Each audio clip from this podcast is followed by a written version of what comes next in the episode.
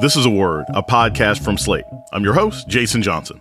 It's football season, and in America's most popular sport, the most important player is arguably the quarterback.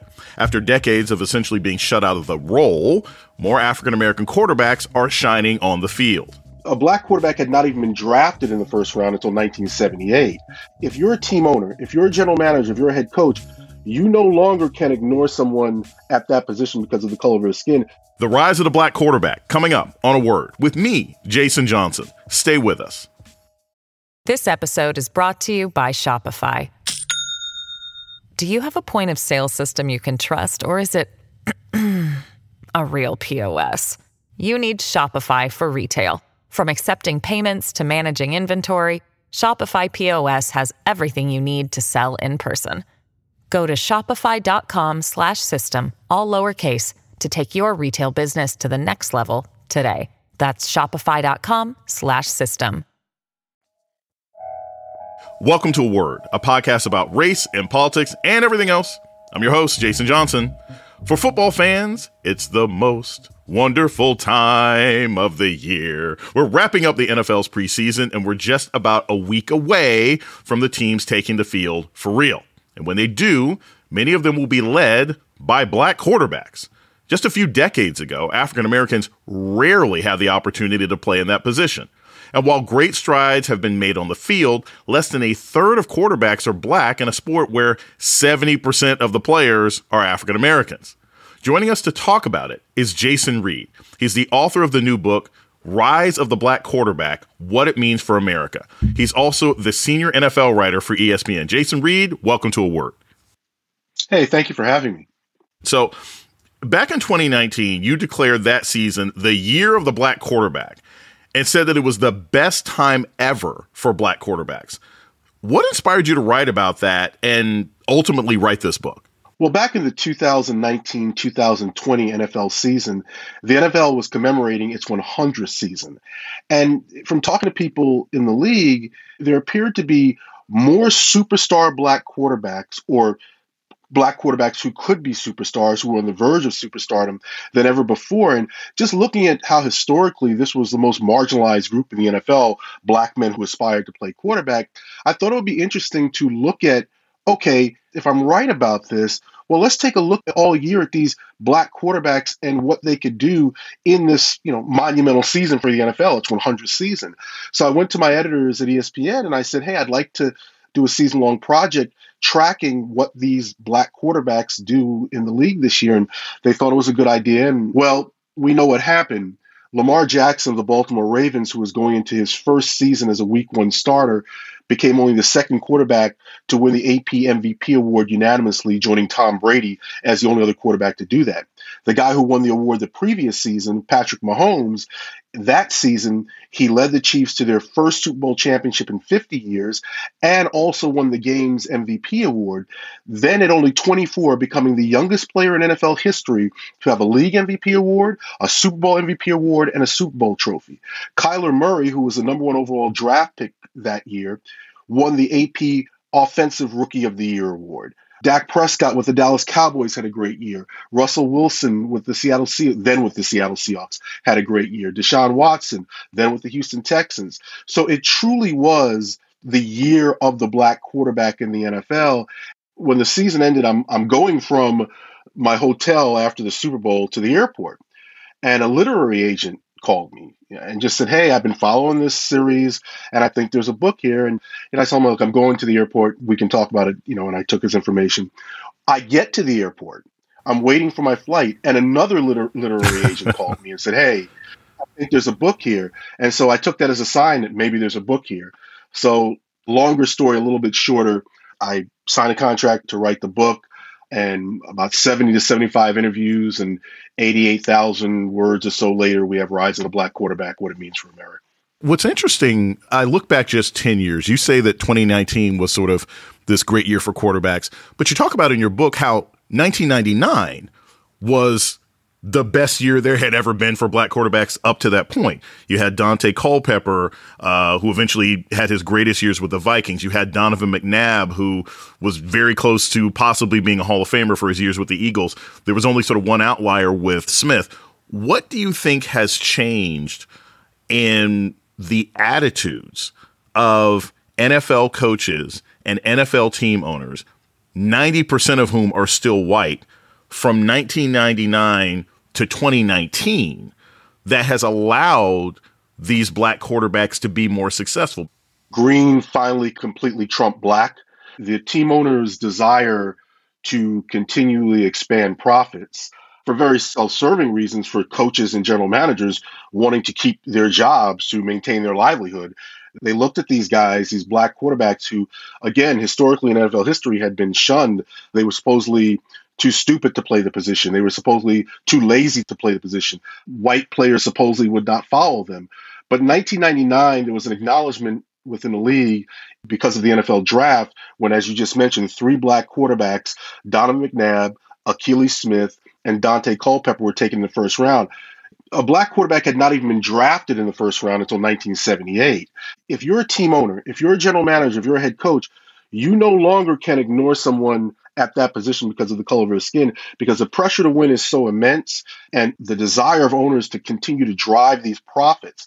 You know, the NFL is the 800 pound gorilla in American popular culture. And there's so much money to be made. If a black quarterback can help you do that, they're no longer saying, no, we don't want black quarterbacks.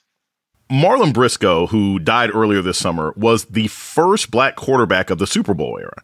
Way back in 1968, he led the Denver Broncos after their starter went down. Here's a clip of Briscoe talking about that in the NFL Network documentary, Skin Deep. I knew that the world would be looking at me but I didn't dwell on it. All you have to remember, this is 1968. My entire line was white. They were from the South, Mississippi, Alabama, Georgia. And prior to coming into the pros, not only had they not played with a black quarterback, they hadn't played with any black players, period. They stood by me and played for me. They would always have the saying, don't let them touch the magician. After Briscoe left that team, he went on to have a successful career, but nobody wanted him as a quarterback. We've heard similar stories about African American quarterbacks achieving success on the field, but not being able to get the endorsements, the work opportunities as other people. What has changed between sort of Briscoe's experience and what we see in the quarterbacks that you focus on in your book? When we look at the period after Marlin Briscoe, what we see is it goes a long time from Marlin Briscoe in 1968 to Doug Williams becoming the first black quarterback to win a Super Bowl, well, to start in the Super Bowl as a black man and win the game's MVP award in 1987 when Washington crushed Denver.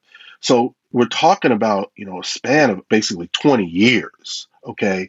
And during that time, there was still just this aversion team owners and executives and coaches.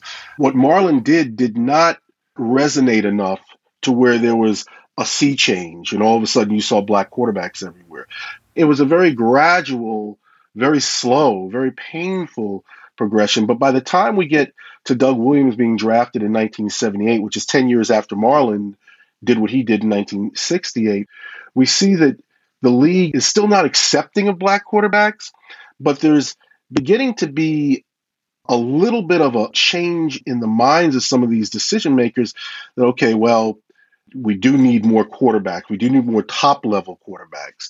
So when Doug did what he did in the Super Bowl, and then Warren Moon, who didn't get drafted in 78, comes from Canada and he starts lighting it up with Houston in the early 1990s and Randall Cunningham in Philadelphia. So what I really point to is Doug Williams, Warren Moon, and Randall Cunningham in the late 1980s early to mid 1990s. And that really is what changed it. It wasn't just that there was one guy and you could write it off and say, okay, yeah, Marlin Briscoe had a nice rookie year, but he's just one guy. All of a sudden, you had a Super Bowl winning black quarterback. You had a Pro Bowl black quarterback, two Pro Bowl black quarterbacks in Warren Moon and Randall Cunningham. And that really made the league finally have to say, well, we're not there yet, but maybe we're going to have to get there at some point. We're going to take a short break. We come back more on black quarterbacks. This is a word with Jason Johnson. Stay tuned. This episode is brought to you by Shopify. Do you have a point of sale system you can trust, or is it a real POS? You need Shopify for retail. From accepting payments to managing inventory, Shopify POS has everything you need to sell in person. Go to shopify.com slash system, all lowercase to take your retail business to the next level today. That's shopify.com slash system. You're listening to A Word with Jason Johnson. Today we're talking with sports journalist Jason Reid about his new book, Rise of the Black Quarterback: What It Means for America. So, the 80s ushered in this sort of new era of black quarterbacks. Like you mentioned, you had your Warren Moon, you had your Randall Cunningham, Rodney Peete, and of course, Doug Williams, who was the first black person to start and actually win a Super Bowl. I want to play this clip of Williams looking back on that win.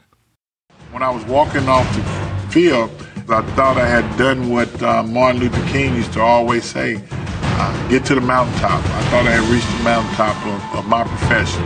Uh, you can't go no higher so this is the thing, Jason. Doug Williams goes and wins the biggest game in the biggest sport in America, pretty close to the world because it's pretty much the Super Bowl and the World Cup. And yet he kind of fell off the map after that. At the same time, you had Warren Moon, who arguably was a more talented quarterback than Doug Williams, who was forced to play in Canada for four years because there was no American NFL team that was willing to give him the opportunity. When you look back at some of those quarterbacks then, how do they look at their legacies? Did they tend to be frustrated saying, man, if I could have played longer, look at the success I could have had. Did Doug Williams say, you know, if they had made me a starter in 84, maybe we had made three Super Bowls? How how do these guys look back on their legacies now 30, 40 years later? You know, Jason, I'm so glad you asked me that because Marlin Briscoe, Doug Williams, and mm-hmm. Warren Moon all gave me a lot of time for the book. I couldn't have written this book without those three. And obviously, I knew about racism existing and how pervasive it was at that point. And Marlin, you know, talked about the Jim Crow South and how all of his offensive linemen, they didn't play with black players because they all were from the South. I went into it prepared for there to be some bitterness, mm-hmm. quite frankly. I, I, thought that I would hear that. And Jason, what was so I don't know if refreshing is the word or heartwarming. I, it blew me away though that that didn't exist. They all talked about how happy they were for these guys today. In Marlin's case, Marlin, up until his passing recently, would sit in his home in Long Beach on Sundays, and I guess on Mondays and Thursdays also, because the game's every day of the week now, basically, and watch Kyler Murray and watch Patrick Mahomes and watch Lamar Jackson. And I remember I called him one weekend and he was like, Oh, Jason, you know, uh, I got to watch the game. I'll call you back. And it was a great feeling to know that these guys were not bitter about it. Like they looked at what they did and they bursted with pride or they burst with pride because these guys stand on their shoulders, these guys today. And whether or not all these guys recognize them doesn't matter to them. What they care about is they persevered and now these guys today have benefited from it and really you know that's what each one help one you know lift up the people who come after you, pull them up. Not everybody believes in that, not everybody practices that. But I can honestly say that these three men, based on my conversations with them, and I had a lot of conversations with them for the book, I did not sense any bitterness. It was really just a feeling of like, hey, I'm proud that I could have helped facilitate what's occurring today. We are now in the 50 something Super Bowl. That's what we're going to be playing in 2023.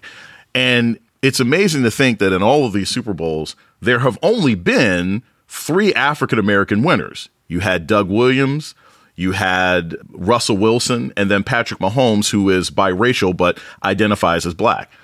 My question is when you talk to these quarterbacks, some of them who may have won Super Bowls, some of them who may have not won Super Bowls, people who may know them, are they aware, are they conscious of the way in which the fans root for them different? I know that when Russell Wilson was in the Super Bowl, black folk were like, they hadn't even cared about the Seattle Seahawks, you know, in years because they hadn't been a good team. But black folk were rooting for him. Black people were rooting for Colin Kaepernick. Black people were rooting for Donovan McNabb. And some white people were very explicitly against them because they wanted the white quarterback to win. Are these quarterbacks aware of that when they get to the big game? It may not matter week 12 to week 15, but when you're in that big game, do they know that? Yeah, this is a great question because when I approached Patrick Mahomes people about him participating in the book, One of the reasons I did it was because at that Super Bowl that the Chiefs won in Miami, Patrick was asked about being a black quarterback and what that means. And he gave a really thoughtful answer about being the son of a black man and a white woman and identifying as a black quarterback, but what that representation means not just for black kids, but for white kids too. It was something that he had thought about because to be asked something like that in a group interview, in a massive interview, he could have been caught off guard. It was something that he had been thinking about. And yeah, like I can't speak to what all of them think, but I know, you know, talking to Kyler Murray for the book, talking to Patrick for a book, they have a consciousness about it. It's not something that I would say that they think about every second of the day, but on that Super Bowl stage, whether or not he knew he'd be asked about it or not, he clearly was thinking about it because of the thoughtful response he gave. And it's clearly a massive stage, and it clearly puts a quarterback under a different spotlight. So yeah, I know that some of them do think about it, and Mahomes clearly did. I want to do a little contrast here between Colin Kaepernick, a guy who made it to the Super Bowl and lost to the Baltimore Ravens in one of the strangest Super Bowls ever where there was a blackout, um, Patrick Mahomes, who's been to back to back Super Bowls and is still in the prime of his career. We all know that Colin Kaepernick began taking a knee in protest to police brutality in 2016 and basically got drummed out of the league just a couple years since being a Super Bowl contending quarterback. And yet, less than three years later, you've got Patrick Mahomes basically making an underground protest video with other black quarterbacks saying, We've got to do something about police brutality, and the death of George Floyd should be a wake up call to all of us. And the league basically buckled. What happened between Kaepernick in 2016 and Patrick Mahomes in 2020 that empowered black quarterbacks in this way? Was it just society as a whole's attitudes had changed? Was it the fact that Patrick Mahomes was a Super Bowl winner and Colin Kaepernick wasn't? Because that's a very, very short window of time for people to basically be speaking about the exact same issue. One guy gets drummed out, and everybody else who participated in that video with Patrick Mahomes, they ended up fine. Yeah, and this is a big part of the book for me in the chapter that I wrote on Patrick because Patrick Mahomes is the answer to what would have happened to Colin Kaepernick if he was as good as Tom Brady. Mm. See, because make no mistake, Colin Kaepernick is a good NFL quarterback. Right. And there are a lot of sports writers, white sports writers, who carry the league's water on this nonsensical narrative that Colin Kaepernick wasn't good enough to be in the league. We can have a debate on how many teams Colin Kaepernick could start on. Right. We can have a debate, I mean, at least with me, we can have a debate about, well, where does he rank among all the league's quarterbacks? But I will not engage in the discussion. I used to get into it in my younger days on Twitter with some white writers. You can't have a credible discussion with me that this guy wasn't good enough to be in the league. 58 career starts, still to this day, one of the best touchdowns to interception ratio in the history of the game. Helped the team reach a Super Bowl, helped the team reach an NFC championship game, or two NFC championship games.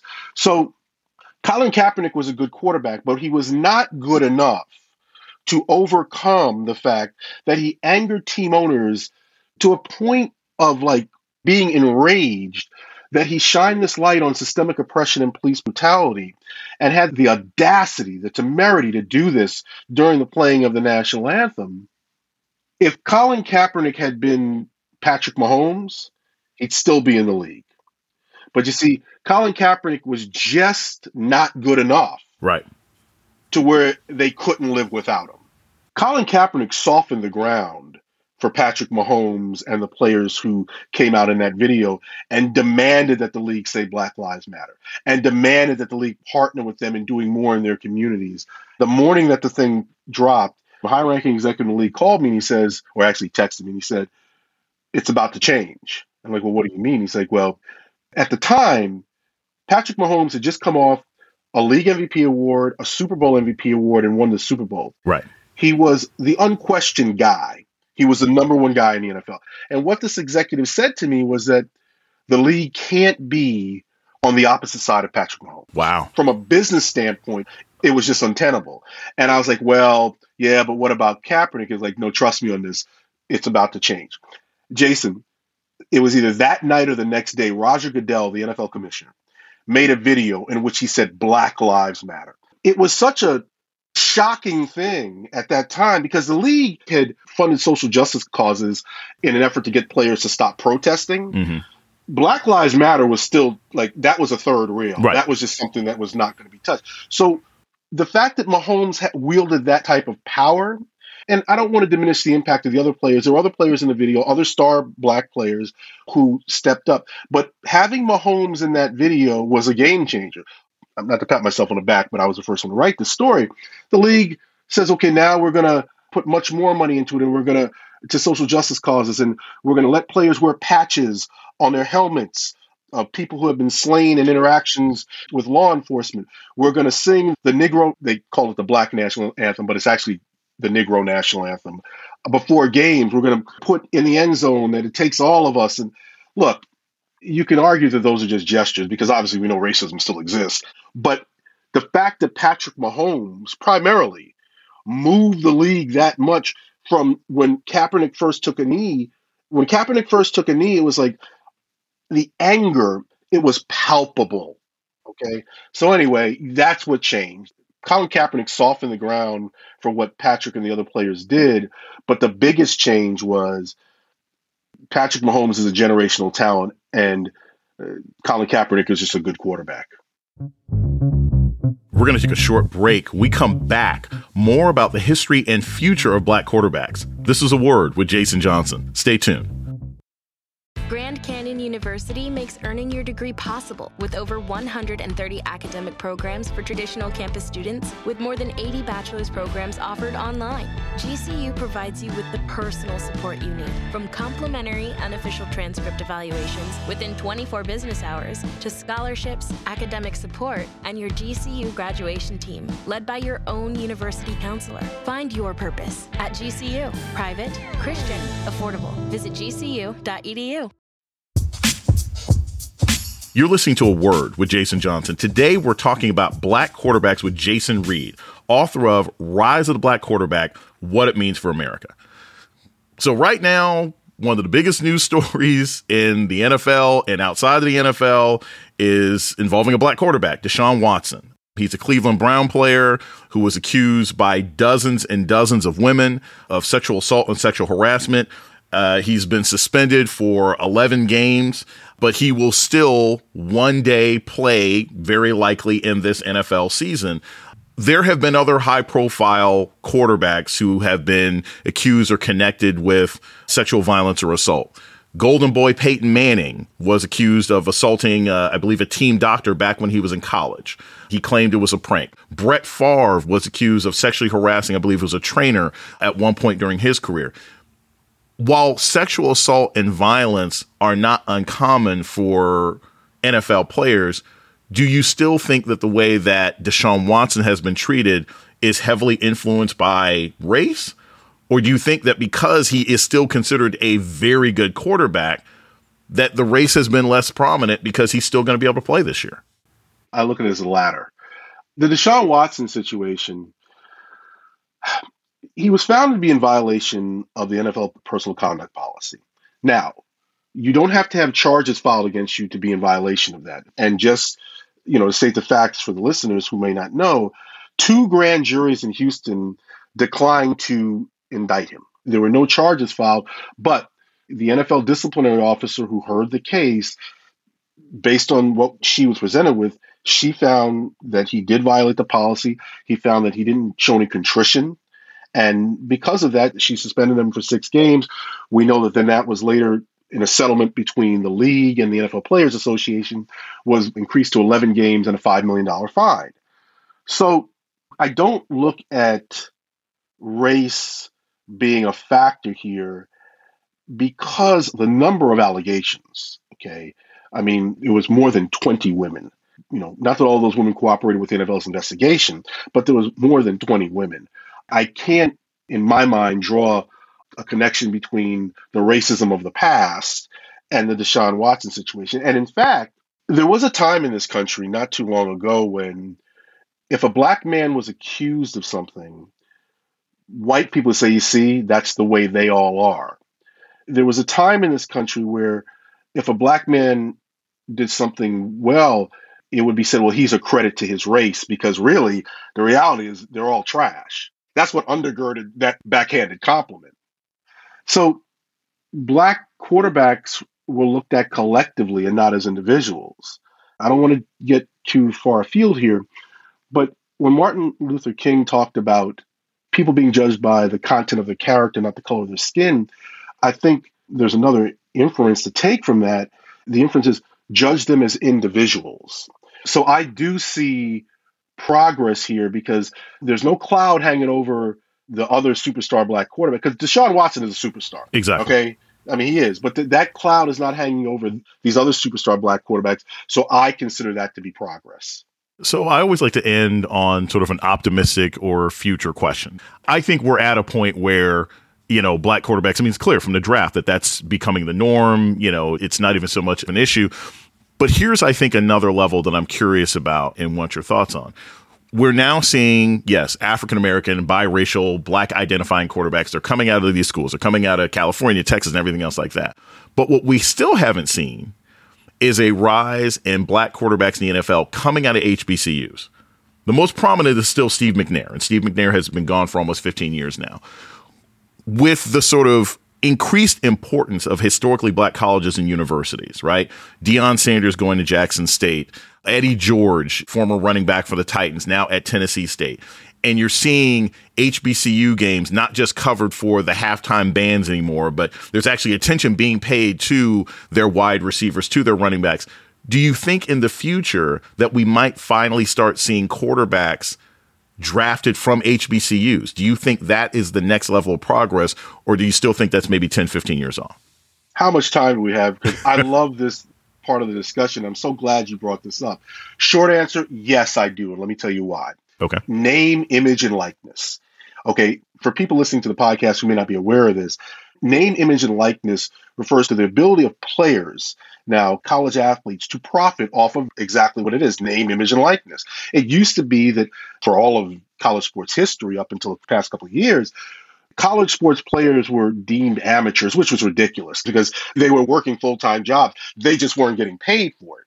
And before you know anybody gets angry listen this i believe in an education. I'm a college graduate. I but my opinion about this has evolved over time because of the money that these universities were generating off the backs of these players. A college scholarship is great. And in some schools, it's worth hundreds of thousands of dollars. But if you're generating millions of dollars for the school, well, then I don't think that's an equitable split. Right. So, because of name, image, and likeness, college athletes can now benefit. They can strike deals with people who want to pay them for them to be spokespeople, for them to, you know, have their pictures used what that will do is over a period of time, and I don't even think we're talking 10 years here, HBCUs, and we've seen this with Deion Sanders at Jackson State, become a viable option for top tier high school quarterback recruits who are black. And my dad went to Howard, okay? I went to the University of Southern California. Let's say I'd been an athlete and my dad went to Howard and like, you know, I grew up going to Howard homecoming and being on campus. But if I'm a star athlete, I'm like, well, I'm not going to go to Howard because, you know, I mean, how am I going to make it from Howard to make it to the NFL or the NBA? Now you can. Now it's viable because because you can go there and you can go to these HBCUs and get top tier coaching, but more than that, you can get paid for who you are and the potential of who you are. And you know what? If the stars are going to these schools, then there will be more television cameras there. I assure you that. Okay. So are we going to get to the point where, like, look at today, look at the traditional college football powerhouses, your Ohio States, your Alabamas, your USCs, all led by superstar black quarterbacks. Now, those guys can potentially make more money in name, image, and likeness than they could at, let's say, a Jackson State right now. But you know what? Maybe in two years, it becomes more equal. But I do believe that there are going to be more top tier quarterback recruits, black top tier quarterback recruits, who will wind up at HBCUs in large part because of name, image, and likeness. Jason Reid is the author of Rise of the Black Quarterback What It Means for America. He's also the senior NFL writer for ESPN. Jason, thank you so much. I love this conversation, and we're definitely going to continue it later. Hey, thank you for having me. And that's a word for this week. The show's email is a word at slate.com. This episode was produced by Yanni Evans. Ben Richmond is Slate's Senior Director of Operations for Podcasts. Alicia Montgomery is the Vice President of Audio. Our theme music was produced by Don Will. I'm Jason Johnson. Tune in next week for a word. Sick of being upsold at gyms? My guy, you're currently a base member. For $90 more, I can upgrade you to our Shred membership. For 130 more, you'll be a Swole member. And for just $300 more, you'll reach Sweat Platinum. At Planet Fitness, you'll get energy without the upsell. Never pushy, always free fitness training and equipment for every workout. It's fitness that fits your budget. Join Planet Fitness for just $1 down and $10 a month. Cancel anytime. Deal ends Friday, May 10th. See Home Club for details. Hi, this is Dahlia Lithwick, host of Slate's legal podcast, Amicus. If you're listening to this show, you might be interested in Amicus's live show that we're hosting in Washington, D.C. on Tuesday, May the 14th. My colleague, Mark Joseph Stern, and I will be talking to some amazing guests, including Sherrilyn Ifill and a sitting state Supreme Court justice all about how originalism, a relatively recently invented way of interpreting the Constitution, has taken over the Supreme Court and radically reshaped the law. It's been doctrinal rocket fuel for the conservative legal movement and facilitated the rolling back of abortion rights, the expansion of gun rights, and the obliteration of the separation of church and state. And as another wildly consequential Supreme Court term careers to its end, the court's originalists are on a tear. But there's something you can do about it, and we hope you'll join us in DC on May 14th to explore the possible pathways out of the current situation. Go to slate.com slash amicus live for tickets.